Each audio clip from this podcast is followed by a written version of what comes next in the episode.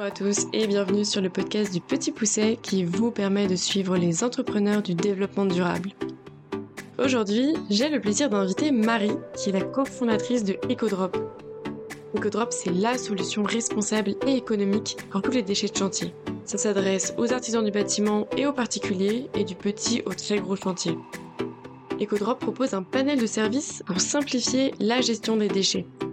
Donc pause et retrait de benne, accès privilégié aux déchetteries, enlèvement de sacs à gravats ou encore enlèvement de déchets dangereux. Il faut savoir que le BTP, c'est le premier secteur le plus producteur de déchets. En France, ça représente environ 260 millions de tonnes de déchets par an sur l'ensemble du secteur bâtiment et travaux publics. Or, malheureusement, beaucoup de ces déchets ne sont pas triés et donc pas recyclés, et on les retrouve dans la nature, dans nos forêts ou encore sur le bord des routes ça pollue et c'est une très grande perte de matière qui pourrait être réintégrée dans la production de produits neufs ou transformée simplement en énergie. C'est donc face à une gestion des déchets contraignante et coûteuse pour les artisans et face à un enjeu écologique fort que EcoDrop est né.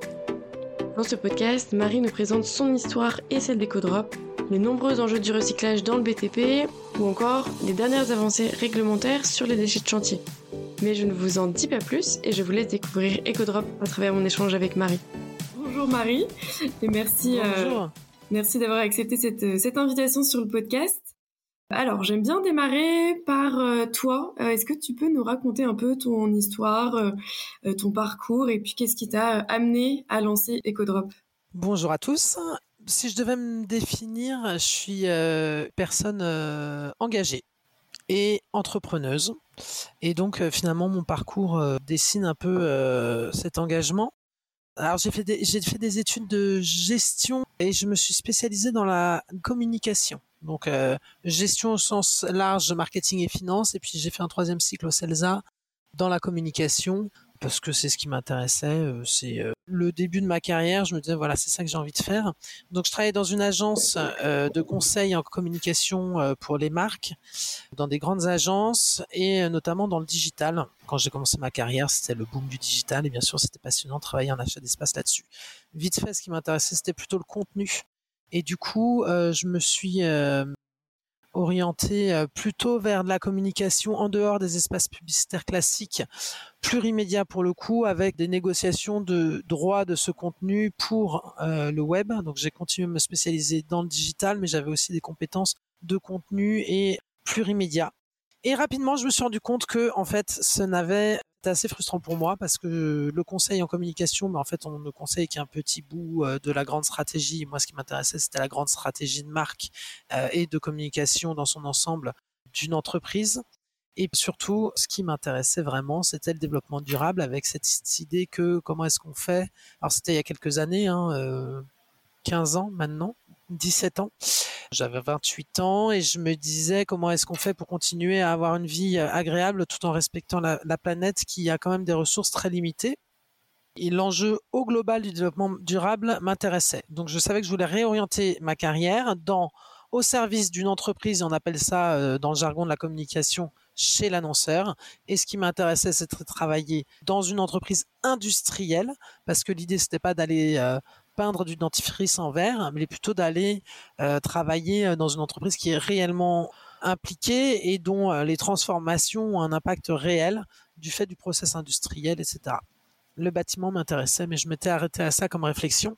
Je rencontre mon mari, on décide de partir en tour du monde, de faire une petite pause, puisque moi de toute façon je savais que je voulais arrêter la com par un an, mon mari fait du surf, je me mets au surf et surtout, je travaille pour le compte de Yann Arthus Bertrand un site qui s'appelle goodplanet.org et j'ai écrit des chroniques euh, sur les initiatives environnementales que je découvrais à travers le monde de manière disciplinaire euh, sur euh, la préservation de la biodiversité, sur la construction durable, sur la défense des droits indigènes, etc., etc. Donc de manière très très très exhaustive au flux des rencontres, ce qui a rendu ce voyage absolument passionnant, bien sûr.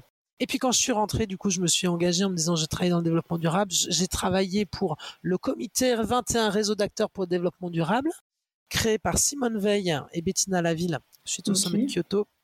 Donc l'idée c'était de développer l'agenda 21 dans les collectivités territoriales et j'ai contribué à l'écriture d'un livre sur la ville durable. Donc j'ai commencé à m'intéresser énormément au sujet de euh, l'aménagement du territoire, de la ville, de l'habitat, etc. Ensuite, j'ai dirigé le service des entreprises responsables et notamment j'animais des conférences sur le marketing responsable. C'est là que j'ai rencontré mon futur employeur. le groupe Saint-Gobain, en la personne du directeur marketing et commercial de la filiale Isover qui fait de l'isolation. Et donc, je me suis dit, voilà, voilà ce que je voulais. Euh, et je suis devenue euh, directrice de la communication et marketing digital d'Isover, donc euh, industriel leader en, matière de d'isolation thermique des bâtiments et donc tout ce qui est efficacité énergétique des bâtiments avec des process industriels. Alors Isover est très connu pour la laine de verre et ça permet de bah, diminuer la, la consommation énergétique et d'améliorer le confort d'un bâtiment c'était assez passionnant. J'ai fait ça pendant sept ans et puis euh, après m'est venue l'idée de continuer mon expérience dans le développement durable en la précisant dans l'économie circulaire qui m'intéressait de plus en plus, à savoir comment est-ce qu'on fait pour prendre des déchets, les transformer en matières premières pour les réintroduire dans le process de production. On y reviendra et d'où euh, l'idée d'entreprendre, contexte réglementaire favorable, j'ai pris cette décision donc de quitter le groupe Saint-Gobain, mais décidé d'investir chez EcoDrop. Ah, ok. Et donc voilà, mon ancien employeur est devenu mon actionnaire euh, minoritaire et euh, ça fait six ans que j'ai créé EcoDrop, solution de gestion de déchets de chantier du bâtiment. Voilà rapidement le parcours. Désolé, c'était un peu long. Non, parce non, que je suis plus toute euh, jeune. hyper, hyper intéressant. En fait, pour moi, Saint-Gobain, c'est un, il conçoit, fabrique et distribue des, des matériaux. Exactement. Et donc EcoDrop, il vient à la toute fin de cette boucle-là. Ou au Euh, tout début, ont été... Ouais, ou alors au tout début, effectivement. ça dépend comment tu le regardes. Ouais. puisqu'effectivement, euh, les matériaux, les déchets, dans le process de recyclage, des déchets sont transformés en des matières premières secondaires. Alors c'est un métier, c'est un, un terme bâtard, mais c'est hyper intéressant parce qu'on comprend. Euh, Oui. ça, ça, ça redevient euh, des matières premières à mettre dans le process de production. Donc effectivement, on est soit à la fin, soit au début, mais effectivement, c'est pour ça que ça les intéressait, eux, de euh, contribuer à cette aventure puisque euh, la gestion des déchets, c'était quelque chose qui n'était pas dans leur périmètre euh, d'industriels et de distributeurs, et néanmoins, ça touche 100% de leurs clients, puisque la gestion des déchets dans le bâtiment, bah, ça concerne 100% des chantiers, de Mhm. 100% des professionnels du bâtiment, et donc l'enjeu est important. C'est clair. Et donc, ça nous amène à qu'est-ce que EcoDrop concrètement? Quel service vous apportez? On offre des services euh, de gestion des déchets pour les professionnels du bâtiment. Comment est-ce qu'on est rentré dans ce, dans ce marché et, et en quoi est-ce qu'on a innové? En fait, on s'est positionné à l'intermédiaire. Alors certains diraient on a ubérisé le marché. On s'est positionné à l'intermédiaire entre les producteurs de déchets, qui sont euh, les professionnels du bâtiment, et les gestionnaires de déchets, qui sont euh, soit des très gros acteurs très connus, Veolia, Suez, euh, Paprec euh, de Richebourg, ou plein d'indépendants. Et on y a apporté la brique de service en mobilisant les transporteurs qui vont bien. On sous-traite aussi le, le transport pour apporter de l'agilité, de la transparence sur le marché, l'exhaustivité de service. Et on va chercher les déchets sur les chantiers et on les oriente vers les filières les plus responsables possibles. Donc, soit la plus proche est euh, une déchetterie qui va euh, réceptionner des déchets mélangés et puis qui va les trier et qui va ensuite les orienter vers les différentes filières de traitement, soit directement vers les filières de recyclage s'il y en a euh, à proximité. On offre des prestations aujourd'hui euh, euh, sur toute la France de manière exhaustive, n'importe où. Tout type de service de, gestion de déchets, depuis euh, la petite camion pour tout type de déchets, donc des déchets non dangereux, des déchets inertes, des déchets dangereux, et puis par tout type de moyens de transport, de la petite camionnette au, à l'énorme euh, camion TP, en passant par les big bags, les bennes. C'est ce qui fait qu'on est euh, assez intéressant puisqu'on sait mobiliser le transport qui va bien suivant la configuration du chantier. On s'est lancé en 2016. L'idée au début, c'était plutôt d'adresser les petits acteurs, euh, les petits artisans du bâtiment qui n'avaient pas forcément besoin de bennes tout de suite, mais des petits contenants. Et donc, c'est comme ça qu'on a créé les petites camionnettes qui vont chercher les déchets sur le chantier en deux heures pour les orienter vers les déchetteries professionnelles les plus proches. On a été soutenu notamment par l'ADEME, donc le bras armé du ministère de l'Environnement, titre de notre euh, de nos travaux pour lutter contre les décharges sauvages, puisqu'en s'adressant à ces petits artisans, on leur apportait des solutions qui n'existaient pas avant ou qui étaient illicites. Donc ils avaient une petite euh, une petite tendance à orienter vers leurs déchets leurs déchets vers euh, ben, les bords des routes et les, et les forêts. Et puis, ça coûte assez cher en plus euh, de déposer en déchetterie. Oui, ça coûte cher. Donc c'est pour ça qu'on est sur un marché qui a de la valeur et qu'on est mmh. pérenne et, on est amené à, gagner de l'argent. Et finalement, on se rend compte que les professionnels, ils sont prêts à payer. Alors, il faut comprendre que les particuliers peuvent apporter leurs déchets. alors, soit ils se font collecter leurs déchets à leur domicile par les services d'ordures ménagères que vous connaissez, soit ils peuvent emmener leurs déchets gratuitement en déchetterie communale parce que la gestion de ces déchets est financée par leurs impôts les professionnels, de toute façon, doivent payer pour mmh. se défaire de leurs déchets. Et puis après, ça fait partie du devis. Donc, euh, un chantier de rénovation, c'est à peu près 5% euh, du devis. Donc, euh, c'est normal. Et, finalement, leurs clients devraient s'assurer que ces déchets ne soient pas déversés dans la nature, mais vers les bonnes filières c'est pas tellement qu'ils n'ont pas envie de payer euh, et qu'ils sont contents de, mettre leurs déchets dans la nature, les artisans. C'est que pendant très longtemps, il n'y avait pas de solution qui leur était spécifiquement adaptée. Et du coup, ils avaient besoin d'avoir euh, des gens qui se fassent du flux diffus, c'est comme ça qu'on appelle ça. Et nous, on a décidé de se, mettre sur ce marché en se concentrant sur ces flux diffus, donc cette multiplicité de petits acteurs euh, du bâtiment. Alors, on travaille aussi pour des particuliers, pour ceux qui le souhaitent, parce qu'ils n'ont pas de moyens de transport pour aller à la déchetterie. Et puis petit à petit, parce qu'on cherchait ces flux diffus, on a, intéressé de plus en plus les, les gros chantiers, parce que comme on sait avoir plein de typologies de transports différents, on sait euh, gérer des déchets triés sur le chantier pour les orienter vers des filières de recyclage. Et du coup, euh, ces chantiers qui sont en général euh, qui ont des objectifs importants, soit parce que voilà des Bouygues, des Vinci et compagnie mmh exigeants en matière de bilan environnemental de leur chantier, soit parce que leurs clients leur demandent, parce que euh, voilà, ils veulent pouvoir atteindre tel référentiel pour être certifié BREAM, euh, type de certification environnementale. Ils ont besoin que leurs déchets soient triés, enfin de trier leurs déchets pour qu'ils soient bien valorisés, bien recyclés, puisque pour être recyclés, les déchets, il faut qu'ils soient triés. Tu parlais de taille de marché tout à l'heure. Euh, justement, quel est un peu le marché des déchets? Je crois que les chiffres sont assez impressionnants. Est-ce que tu peux nous faire un petit point chiffre? Alors le, déjà, il faut savoir que le secteur du BTP, donc quand on parle du BTP, c'est bâtiments travaux publics. Euh, c'est le premier producteur de déchets euh, en France et comme dans tous les, les pays industrialisés. c'est 286 millions de tonnes environ qui sont produits chaque année. mais le marché du TP, c'est pas notre marché parce qu'on peut pas tout faire, on peut pas se mmh. concentrer sur tout mais on travaille du coup sur la partie bâtiment du BTP, bâtiment, c'est déjà 46 millions de tonnes de déchets chaque année. Après, la valeur de marché, elle est difficile à, estimer selon qu'on prend le transport, où est-ce qu'on s'arrête dans le traitement, etc. Mais c'est un marché à, plus, autour de 1 milliard, 1 milliard 5 en valeur. Donc c'est un très très gros marché où l'objectif d'amélioration du type de traitement est important. Dans les 46 millions de tonnes de déchets, il y en a un peu plus de 30 millions qui sont des déchets inertes, qui sont relativement bien recyclés. Ils vont servir de, euh, soit ils vont des gravats vont être euh, criblés pour donner de nouveaux granulats pour refaire euh, du ciment, du béton, etc. Ou alors ils vont revenir en remblai de carrière ou ils vont aller en sous-couche routière. Et globalement, gravat est bien utilisé. Le problème, c'est tous les déchets non dangereux. C'est ces déchets qui sont des déchets qui s'appellent plutôt industriels banals, qui sont du plâtre, du verre, du bois, du euh, plastique, euh, des sols souples, de la moquette, tout ce qui compose euh, finalement l'intérieur du bâtiment ou l'extérieur, les isolants, etc. Et ces matériaux, quand ils sont uniques, c'est-à-dire quand ils sont pas composés, ils sont presque tous 100% recyclables. Et en fait, parce qu'ils sont pas mis dans les bonnes filières, parce qu'ils sont pas triés, ils sont très peu recyclés. L'objectif, c'est d'arriver à 70% de taux de recyclage. Et ils sont recyclés aujourd'hui plutôt autour de 40%, 30, 40%. Donc euh, le, chemin est très très long. Et puis euh, la base de la base, c'est de créer les conditions aussi pour que ces déchets ne soient pas mis dans la nature. Parce que non seulement quand ils sont mis dans la nature, ils ne sont pas recyclés, mais en plus ils polluent. Voilà. Et je voudrais revenir à cette occasion sur l'enjeu du recyclage, à quoi ça sert?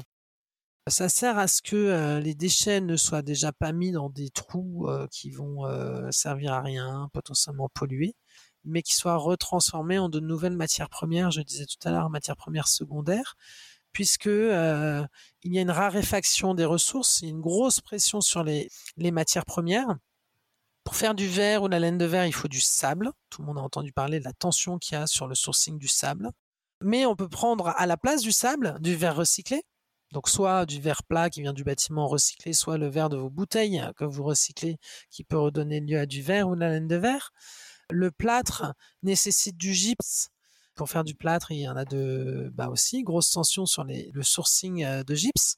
Mais ce gypse peut être remplacé par du plâtre recyclé, etc., etc., etc. Donc en fait, tout l'enjeu, c'est de faire en sorte de bah, d'éviter d'aller continuer à prendre la matière, tout ce qu'on appelle euh, l'économie linéaire, hein, où on va prendre des déchets dans un, on va creuser des trous pour prendre de la matière, on va la processer, et puis derrière on va la remettre dans un autre trou. C'est absolument. Absurde quand on peut recycler ces matériaux. Donc euh, c'est tout l'enjeu. Et nous, on s'est rendu compte que c'était beaucoup un enjeu de d'orientation vers le bon endroit et donc beaucoup un enjeu logistique. D'où le gros focus qu'on met sur les transports, la typologie de transport, etc. Et au tout début aussi, tu parlais de la réglementation qui, j'imagine, aussi pousse euh, et, peut-être presque nécessaire. Et donc euh, là, euh, la réglementation vous a pas mal suivi sur ça. Quelles sont un peu les dernières lois qui sont passées et qui que tu estimes avoir un impact et que ça a poussé les gens à, trier et recycler Il y a deux enjeux. Un, il faut que les enjeux, les, déchets soient mis au bon endroit. Dans beaucoup d'endroits en France, il n'y a pas assez de déchetterie professionnelle où les déchets peuvent aller mettre, les clients peuvent aller mettre leurs déchets. Donc euh, la dernière loi, alors cette grande loi qui finalement euh, dirige l'ensemble des décrets qui concernent notre activité, une loi qui s'appelle la loi AGEC, qui a été euh, votée en 2020 et qui est pluridisciplinaire. Donc elle concerne le bâtiment, mais aussi les vies quotidiennes, et c'est notamment la raison pour laquelle aujourd'hui il y a des tris dans les fast-foods et il n'y a plus de paille. Pour vous donner un exemple, qui donne des perspectives d'interdiction du plastique à usage unique, etc. Sur la partie bâtiment, la loi, elle dit, il va falloir qu'il y ait de plus en plus de points de collecte des déchets pour que partout en France, on puisse être à 10 à 30 km maximum d'un point où aller déposer ses déchets. Donc, en gros, ça, ça implique qu'il y a plein de nouvelles petites déchetteries qui vont être mises en place. Et ensuite, ce qu'elle dit aussi, c'est que elle va aider au financement des déchets triés pour que les déchets, quand ils vont être déposés ou quand on viendra chercher les déchets sur chantier, et qui seront bien triés, eh ben ils seront gratuits. Parce qu'aujourd'hui, qu'est-ce qui se passe? Vous imaginez un professionnel du bâtiment quand il va euh, devoir euh, rénover ou renouveler un bâtiment, il va euh, casser une cloison. Dans la cloison, il y a du plâtre, il y a de la ferraille et il, y a de l'isolant, on va dire rapidement. Soit il la pète, ça, prend trois secondes avec une massue et ça fait des déchets qui sont tout mélangés. Il a vite fait de les mettre dans une benne et tout ça est mélangé. Alors ce sera trié dans des centres de tri, etc. Mais bon, on n'en tiendra pas des, taux de tri, de la qualité de tri et, des, et du coup de la qualité de, recyclage suffisante.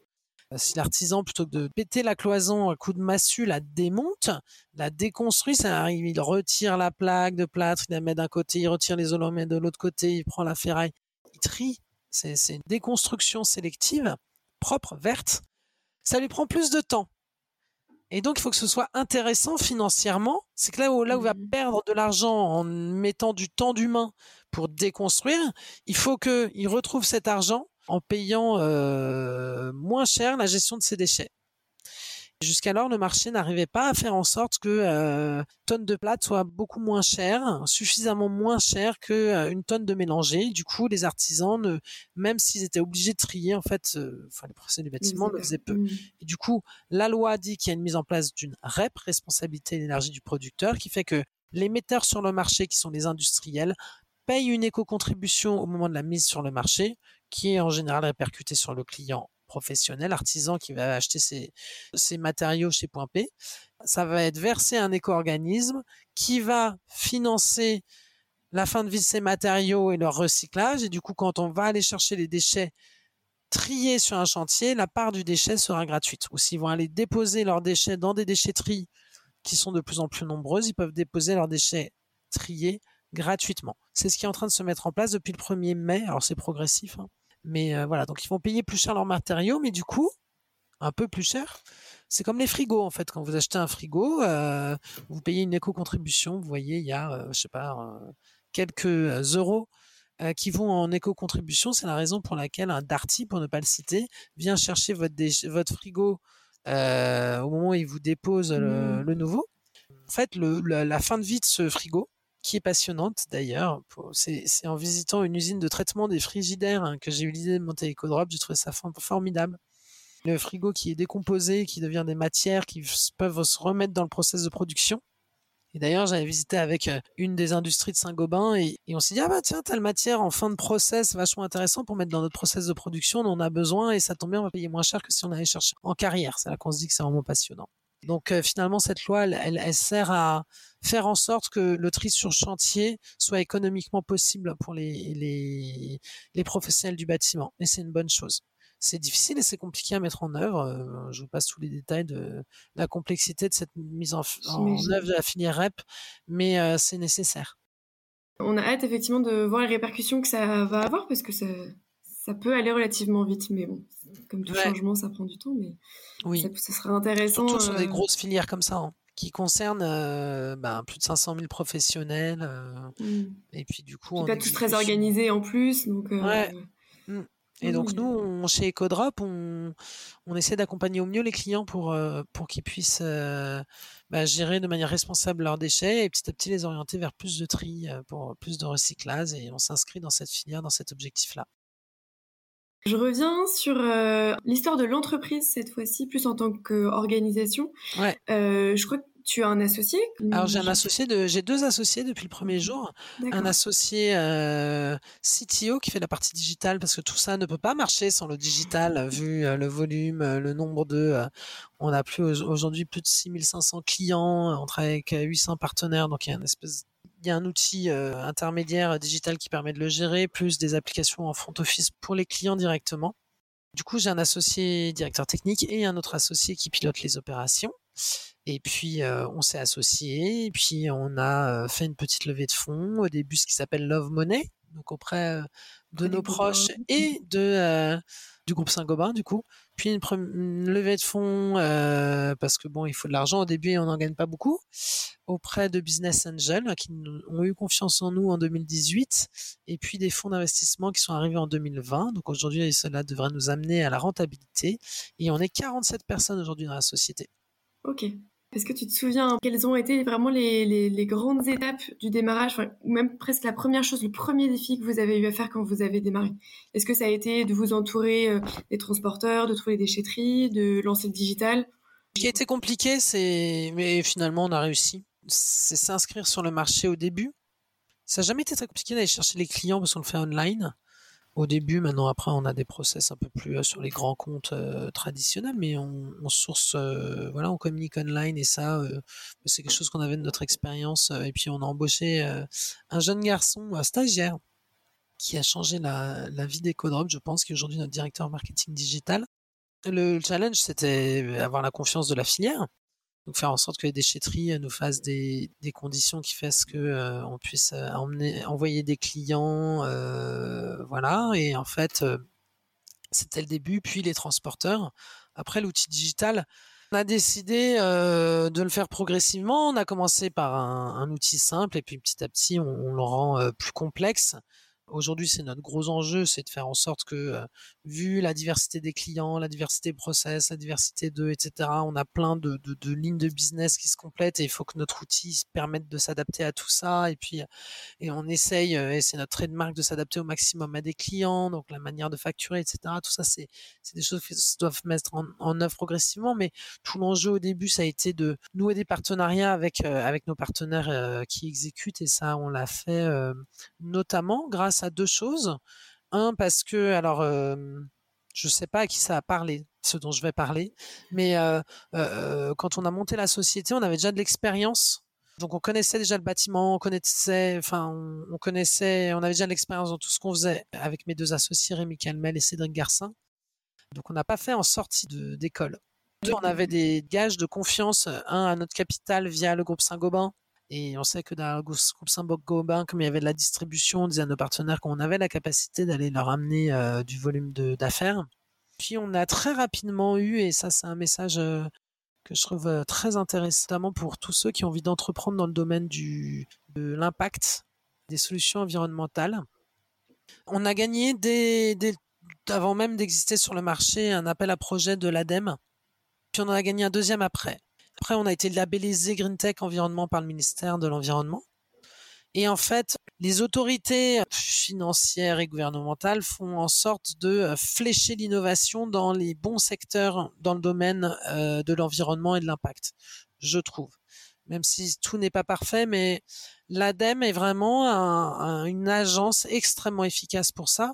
Il y a beaucoup d'appels à projets en cours qui permettent de financer le développement d'initiatives dans les secteurs qui sont stratégiques pour l'entreprise et donc qui correspondent aux différents engagements euh, que euh, l'État a pris euh, notamment dans, les différents sommets internationaux, au niveau de l'Europe, et tout ça découle finalement à, essayer de mobiliser les énergies privées en les aidant à, à financer l'innovation. Et c'est ce qu'on a vécu avec l'ADEME. Et il y a plein de... Alors, l'économie circulaire est un grand pan, mais il y a plein d'autres sujets. J'ai la chance aussi de présider le, le club des éco-entreprises d'Île-de-France, donc on, en connaît et on est très proche de l'ADEME à ce titre. Euh, voilà, il y a beaucoup d'initiatives qui sont euh, aujourd'hui euh, qui donne les moyens aux entrepreneurs de euh, financer leur innovation dans les secteurs qui sont importants, l'énergie, la mobilité durable, euh, le recyclage, l'économie circulaire, hein, l'efficacité énergétique des bâtiments, la préservation, la biodiversité, etc. Il y a énormément de choses et donc il faut aller voir ce qui se passe.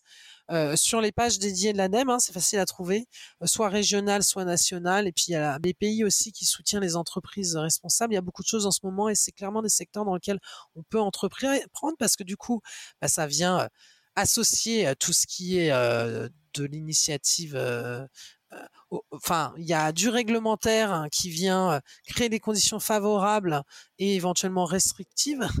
Et puis euh, derrière, ça vient drainer du financement et public et du coup privé. Et du coup, c'est c'est pour ça que ces marchés-là sont des marchés porteurs et c'est pour ça qu'il faut jamais hésiter à entreprendre dans ces secteurs-là, parce qu'en fait, l'ensemble du secteur y va, grâce à cette espèce de tirage public initial Hmm. soit par domaine réglementaire, soit par le financement. Ok. Une toute dernière question avant de clôturer. Est-ce que tu as une qualité que tu penses nécessaire pour être, devenir entrepreneur? La conviction. Ok. Sans aucun doute. faut croire en ses idées, faut être sûr. Alors, il faut être solide, hein, c'est-à-dire qu'il faut euh, que ses convictions elles soient portées par un business model euh, qui soit sûr, euh, dans un marché qui est sûr, euh, etc. Et puis après, euh, la conviction, parce qu'il faut savoir emmener les équipes, les partenaires, les investisseurs, les clients. Et donc, si soi-même on n'est pas très fort et très convaincu, voilà. Et puis l'optimisme. oui, parce qu'il faut s'accrocher aussi. ouais, c'est sûr. Bah, merci beaucoup Marie pour ton temps. Et merci Valentine, avec grand plaisir. Et puis à bientôt. À très bientôt. Et voilà pour aujourd'hui. Un grand merci d'avoir écouté cet épisode jusqu'au bout. Si vous souhaitez échanger avec Marie, je vous invite à la contacter sur LinkedIn directement. Et si vous êtes intéressé par les services d'EcoDrop, rendez-vous sur leur site internet www.ecodrop.net. Et pour suivre le podcast du Petit Poussé, c'est sur Instagram le Petit Poussé Podcast ou mon LinkedIn. N'hésitez pas à me donner vos retours ou mettre 5 étoiles sur Spotify ou Apple Podcast. À bientôt sur le Petit Poussé.